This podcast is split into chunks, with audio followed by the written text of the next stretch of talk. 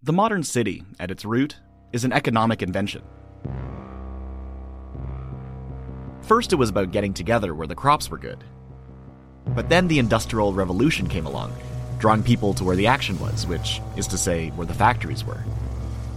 But when you bring that many people together and everyone's stuck in their mundane day to day, we need ways to let off some steam. That's why, since time immemorial, we've had festivals. These opportunities to dance, to eat, to celebrate together. Even Friedrich Nietzsche, that dour philosopher who wrote about such peppy topics as the abyss and the death of God, believed they were incredibly important.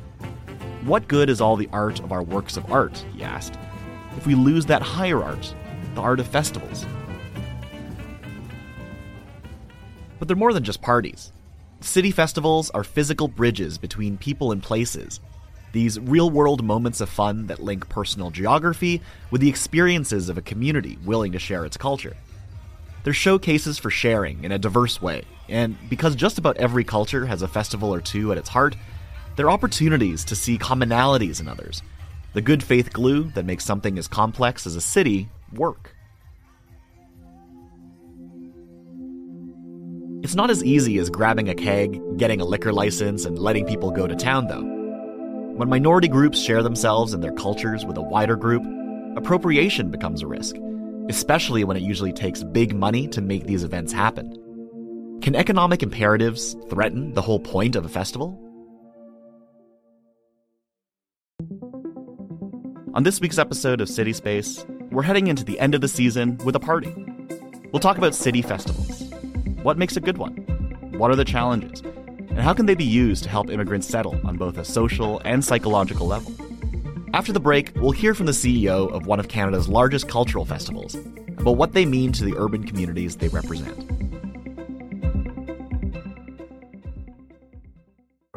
This podcast is brought to you by Novo Nordisk. For a hundred years, Novo Nordisk has been working to help people with chronic diseases live full and healthy lives driving change for the health of generations to come with the ultimate goal of a world free from the burden of chronic disease. To learn more, visit novonordisk.ca.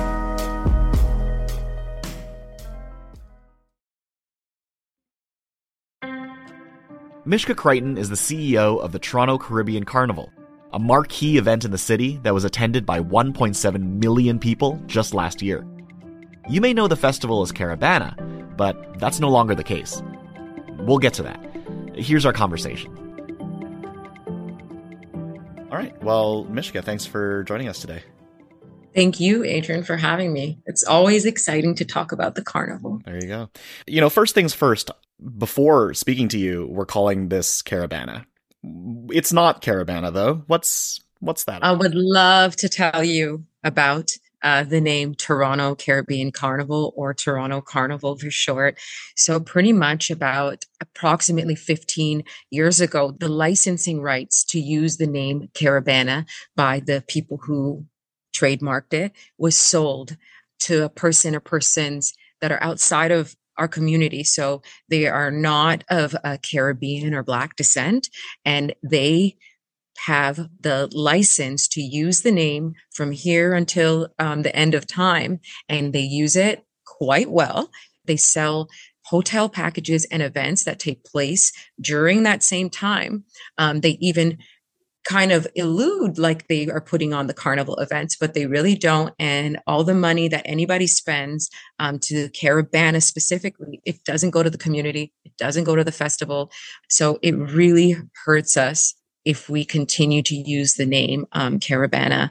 I, I, had no idea. That's uh, that's quite the remarkable story. So we'll we'll come back to those kinds of questions because I think that does align with what we're interested in around festivals and and who they're for. Cool. Um, but then you know, just asking about your own personal connection. You know, what was your personal connection to what was, I guess, Caribana?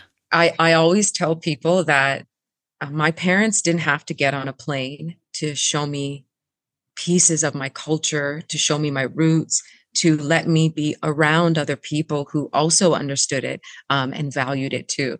And that was really based in this Toronto Carnival Festival. I've been in this parade since I was four years old.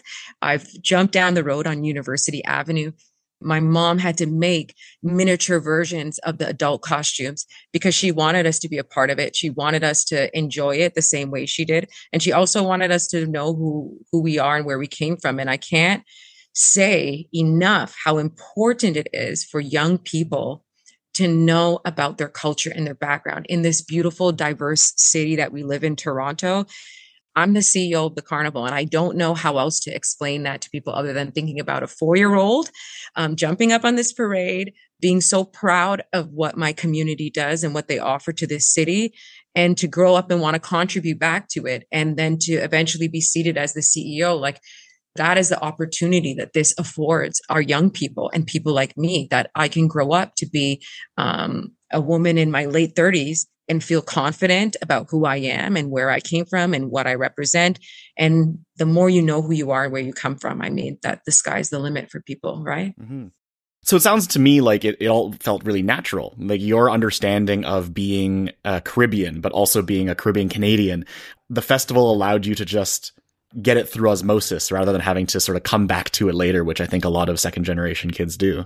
Oh my, you're giving me chills when you're saying that, Adrian, because I've been brought up to a couple of people recently that throughout my life and in in pursuit of excellence period in anything that you do i know that people say if you spend 10,000 hours on something you become a master at it right? You, you're an expert at it.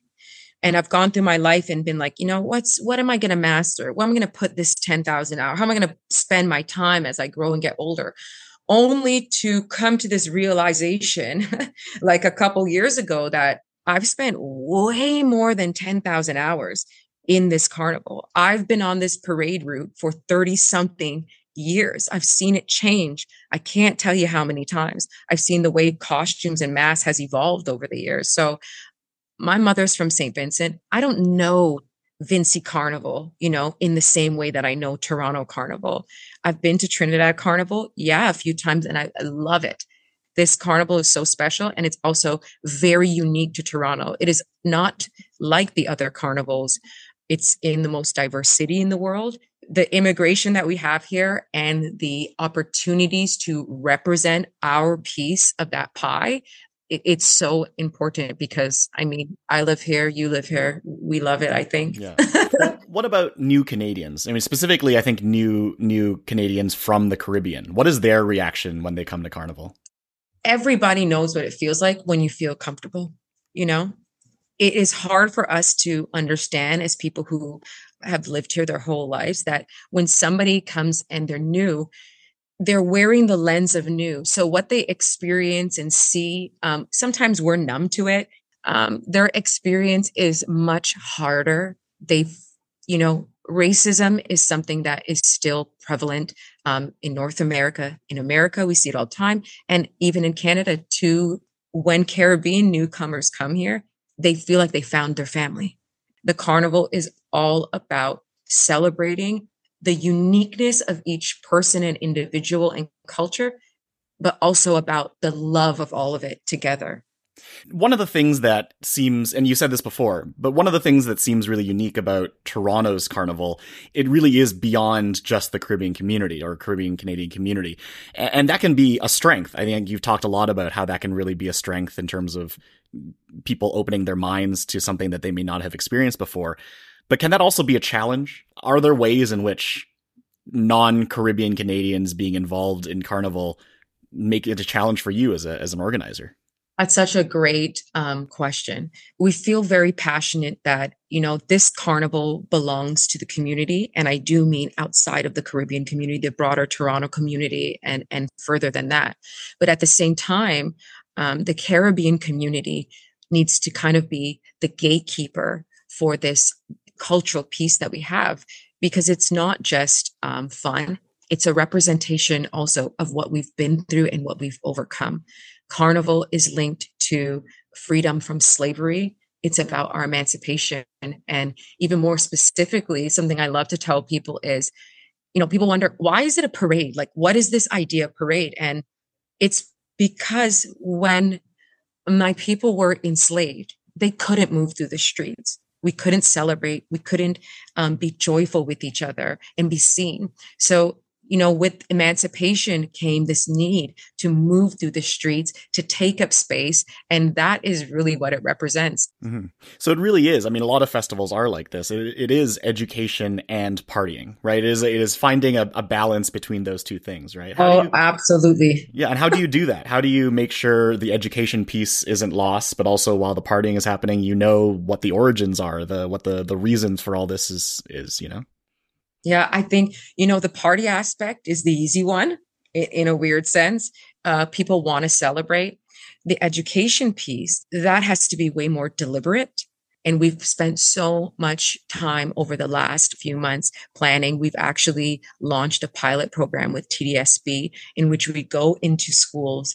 Um, they learn about the culture, the emancipation, the slavery, and, and where that comes from.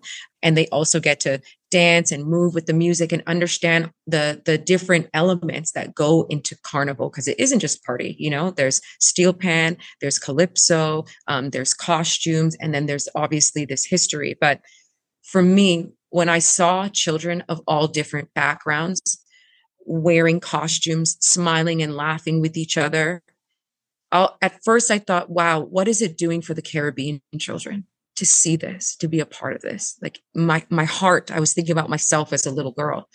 Um, and then I thought, what is it doing for the other kids to engage in that culture with their friend? Like, I don't know if people understand what inclusivity really means, but that is inclusivity, sharing in each other's cultures and, and enjoying in them together. But um, there's a whole group of children right now. Their cultures aren't represented in schools. I see Chinese New Year being celebrated. I see Diwali. I see Ramadan. Um, but there's also a group of kids. I was one of them who we don't fit into any of those. Um, so bringing up the carnival is an extremely important piece about our legacy and about the youth that we're raising now who will know who they are and where they came from. I wanted to just jump back uh, to the idea of uh, you know, sort of authenticity challenges. And I, and I bring that up again to, to go back to what you were talking about before, which is that group that acquired the Caribana name. Uh, you know, to me, that sort of seems like a, such a microcosm of the authenticity question. This is a group that is not from within the community, literally taking over a fundamental mm-hmm. part of the thing. How, how do you, how do you deal with that? I mean, at the time, even how did you deal with that kind of thing? You know, this is something that has been known internally for a long time, but um, over the years, I think the general consensus towards it was just, you know, we'll stay quiet on this topic. But we have a new board, a new chair, Jennifer Herlihy, and we want people to know. We want to be really transparent about um, the carnival, financial situations, um, the name. All in all, um, we really believe that if an organization is doing something to um, target or reach out to the Caribbean community, that they should be starting with the Toronto Caribbean Carnival. And we've seen that already with some of our sponsors that have come on board, organizations that value what we do for the city. But more importantly, they value um, authenticity and, and they don't want to do something without our direction and help. They're very conscious of the fact that um, we are the leaders in Canada, you know, for all things carnival and Caribbean. Right. So I, I just a little shout out to our sponsors, how much we appreciate these events and these organizations that are truly trying to represent the Caribbean community in an authentic um, mm-hmm. and pure way. I think a lot of cultural festivals have this kind of problem, right? This authenticity question and often authenticity challenges about the community. I don't think this is unique to the to the Caribbean community, but I think you guys had a, a really extreme uh, expression of this. So, you know, what are your thoughts about how to ba- again? It's it's that sort of balance question, right? I mean, with financial upside comes a lot of folks who might not have the community's best interests at heart, who might want to take uh, the spirit of a festival and turn it to something else, and, and and so how do you defend against that? I think one of the best ways that we defend against it is just to continue being a positive leader in the diversity and inclusivity space as a Caribbean organization. And it comes across in the messaging and the way that we represent it that um, it's not for sale. It's not something that we are doing for money. We're also defending it by making sure that we are doing a good job of showcasing our culture. You know, I think we're doing a great job teaching people, moving in a direction of showing them that this thing represents way more than just a party. And in doing that, um, that already creates some kind of a defense against it too. After the break, we'll speak with a researcher who studied how festivals help foster a psychological sense of community for immigrants, and how cultural festivals can avoid promoting stereotypes just for the sake of entertainment.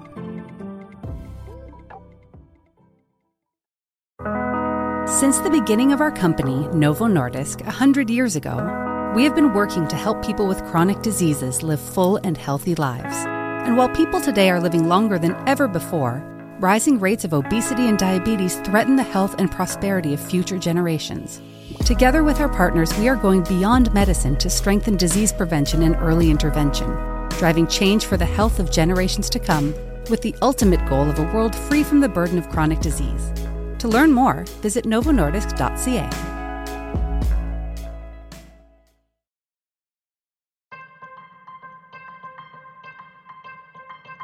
Trudie Walters may have grown up on a farm, never really going to events as a child, but much of her expertise today is around events, like festivals, and how they can make cities better. She's an adjunct associate professor at Lincoln University near Christchurch, New Zealand, and she co authored a paper about how festivals can help or harm marginalized groups. Here's our conversation. Well, Trudie, thanks for joining us today. You're welcome. Great to be here. Well, I, I wanted to start uh, maybe more personal, which is to say, you know, what is your connection, you know, with city festivals? So I'm a leisure and events researcher. I've been doing that for probably about eight years now and looking at things beyond just the economic impact.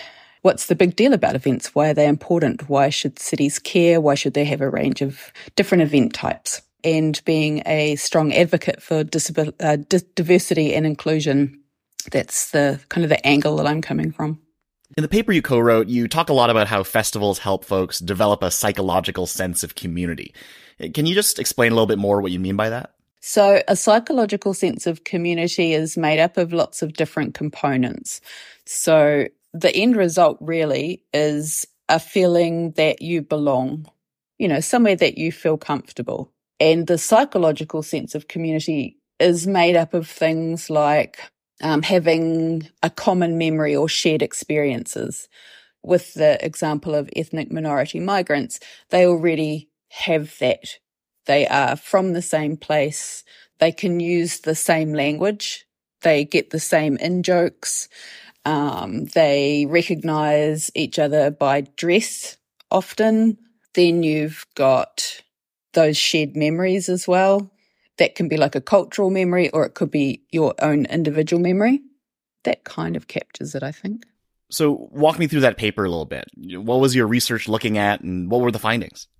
Uh, so, our paper was looking at the New Beginnings Festival, which is held in Sydney. It's run by Settlement Services International and it's a huge, uh, inclusive, multicultural festival.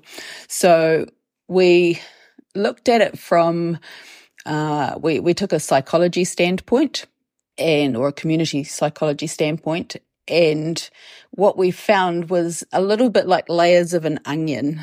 And at the very core of that is when you are with people who are the same ethnic group as you, that's what we call the ethnic layer of the onion and you're, you've got that psychological sense of community. Whether you know these people or not, you already have that, that very strong sense of sharing experiences and sharing cultures. The next layer of the onion on the outside is a wee bit thinner. And that is a psychological sense of community or a, a sense of community that you might have with other migrant groups. So not the same ethnic community as you, but you still recognize them as having some of those shared experiences as you because they've come from somewhere else to the place where you are. Um, they have still probably faced a lot of the same challenges as you have, uh, and had those same experiences without being of your same ethnic group. And then the third layer of that onion is the mainstream community. the dominant group, which in Australia um, is the white po- population, if they go to a festival, you might, as an ethnic minority or migrant or refugee person, you might, you know, get to talk to them. You might get to share your, your music, your culture, your food, um, your way of life, your stories, your experiences. And so in that way, the theory goes that you might build some tolerance, overcome racism, uh, within the wider community. So there's three layers of the onion of of the sense of community that we found that this event helped to contribute to. Mm-hmm. I want to talk a little more about that that second layer of the onion, which is that that psychological sense of community for for migrants. Uh, mm-hmm. Why why is that? You know, we we look at th- we're looking at things through the prism of a city, and a city is made up of so many different uh, folks, often from many different places. So mm-hmm. why is that psychological sense of community that comes from events uh, important for the community at large? Um, so for the migrant community, depending on how the event is run, it just gives them an opportunity to be in a safe space together. Often, if you're an ethnic minority migrant or a refugee, you face a lot of racism and discrimination. You might avoid certain places because you don't feel safe there, either physically or psychologically. So if you hold an event in a place um, you're creating a safe space for them so they can come together, they can see other people, as I said, not necessarily from their ethnic group, but still recognize them as being migrants. And you've still got that shared experience of coming to a new land, usually having to learn a new language. Um, you know, try and integrate into a community that may or may not be particularly welcoming. So having an event that brings people together around that shared purpose is good for community building for ethnic minority migrants. In terms of the wider community, there is some debate about how useful that is. Um, it depends on how the event is organised, what the purpose of it is, um, if it's just a, I guess, a cultural show and tell. So, oh, look, here's our food. And, and in the media, it's represented as, oh, it's bright and colourful. Um, you know, that's just really reinforcing the stereotypes that are already out there and it doesn't really add anything. But I think in terms of multicultural festivals that the city might run, so the city might fund them or might host them or a combination of both, it's just another another event that caters to a particular segment of society. So you don't just have all sports events in a calendar year. You know, you have cultural events, you have music events, you have arts events, you have multicultural events. It's like food. You don't just eat cheese all of your life. You'd get really bored. Not everybody likes cheese. And so you have bread and condiments and, you know, all the other types of food. So it's the same with an event portfolio for a city, they need to be mindful of what they're funding, what they're hosting, and try and cater for as much of their population as they can because it's um, usually held in a public space and it's usually funded with public money. Well, as you flicked to uh, just now, I mean, these kinds of events can be a sort of tricky balance to organize. There are, uh, as you pointed out in your research, you know, critics of cultural festivals that say, you know, this communic, this, it's the commodification of otherness. I think, I think you wrote, and yeah, um, yeah, you know, where where minority cultures are sort of seen as other and and in some ways packaged as other. Um, mm. So so what can festivals do to you know mitigate, if not avoid, that kind of a thing?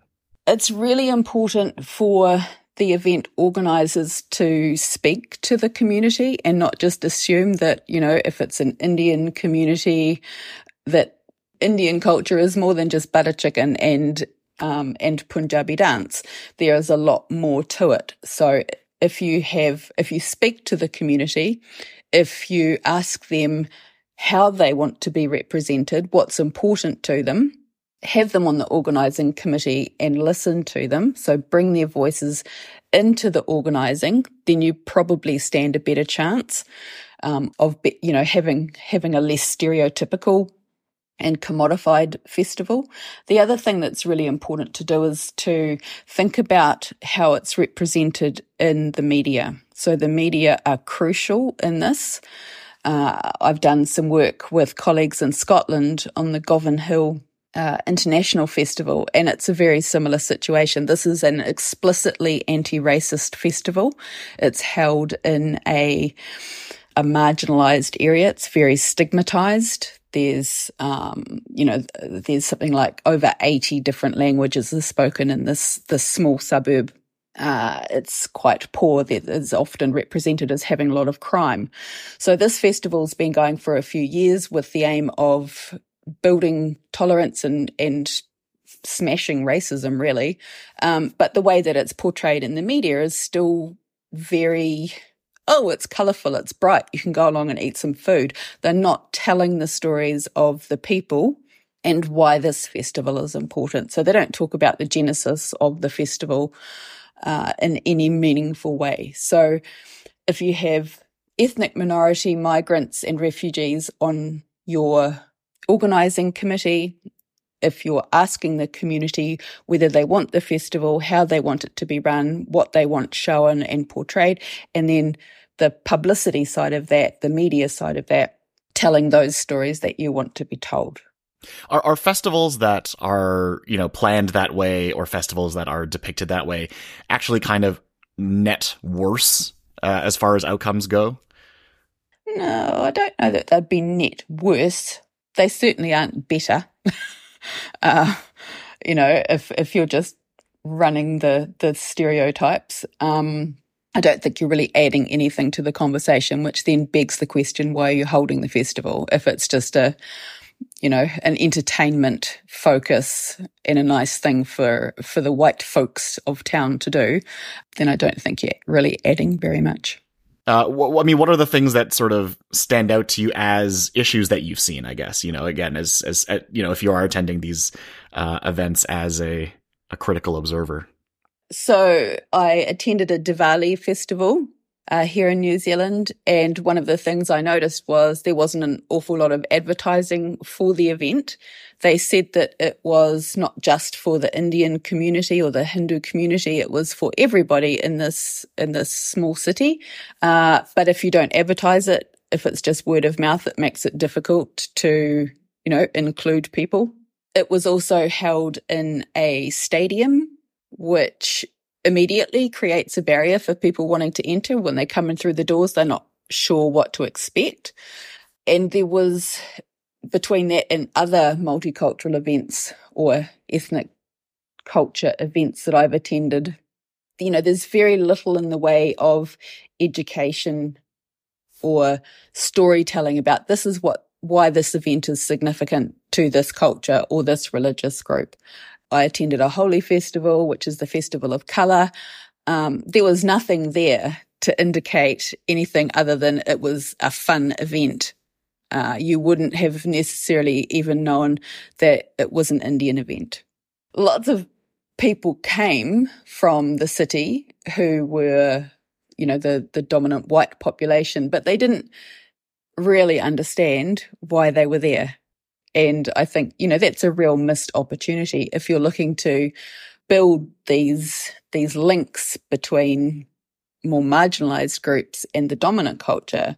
What you're really wanting to do is foster those interactions and get those stories across about why this is an important event or an important day or an important season. Is there is there a festival that you sort of point to as a model that is maybe not doing everything right, but is uh, certainly working in that direction? Uh, so the New Beginnings Festival in Sydney, Australia, the research that we've done with that has shown that because they've created this safe space for people to go right in the middle of Sydney, which is not typically a safe place for ethnic minority migrants and, and refugees to go. So they create this safe space. Uh, they have created an atmosphere where people want to be, they can share their culture, they can share their stories of migrating to Australia. Um, and what we found going back to that three layers of the onion again was that people made connections at that event, both with others from their same ethnic group and with other migrants, and occasionally with, uh, you know, the the dominant white Australian or Sydney population. But what we found was those networks then enabled them to feel a bit more integrated with the community. So some of them volunteered at the festival, and that was a really good experience for them because a lot of people struggle to get work experience when they first come, you know, when they first migrate to a country. So this was a way of doing that. And their volunteering experience then led to, uh, in, in some cases, they were able to use those networks to get a job or to get more work experience. So it wasn't just about them feeling a sense of community. It was also about them reaching out to that wider community and getting skills and experience and knowledge and connections that then helped them to integrate better as well. And that's a wrap for season three of City Space. Our show is produced by Julia De Laurentiis Johnston and Kyle Fulton. Our theme song is by Andrew Austin. Our executive producers are Kieran Rana and Alicia Sani. Thanks to Mischka and Trudie for joining us today. If you like what you heard, give us a rating and review on Apple Podcasts, and tell your favorite city dweller about City Space, too. I'm Adrian Lee. Thanks for listening, and talk to you soon.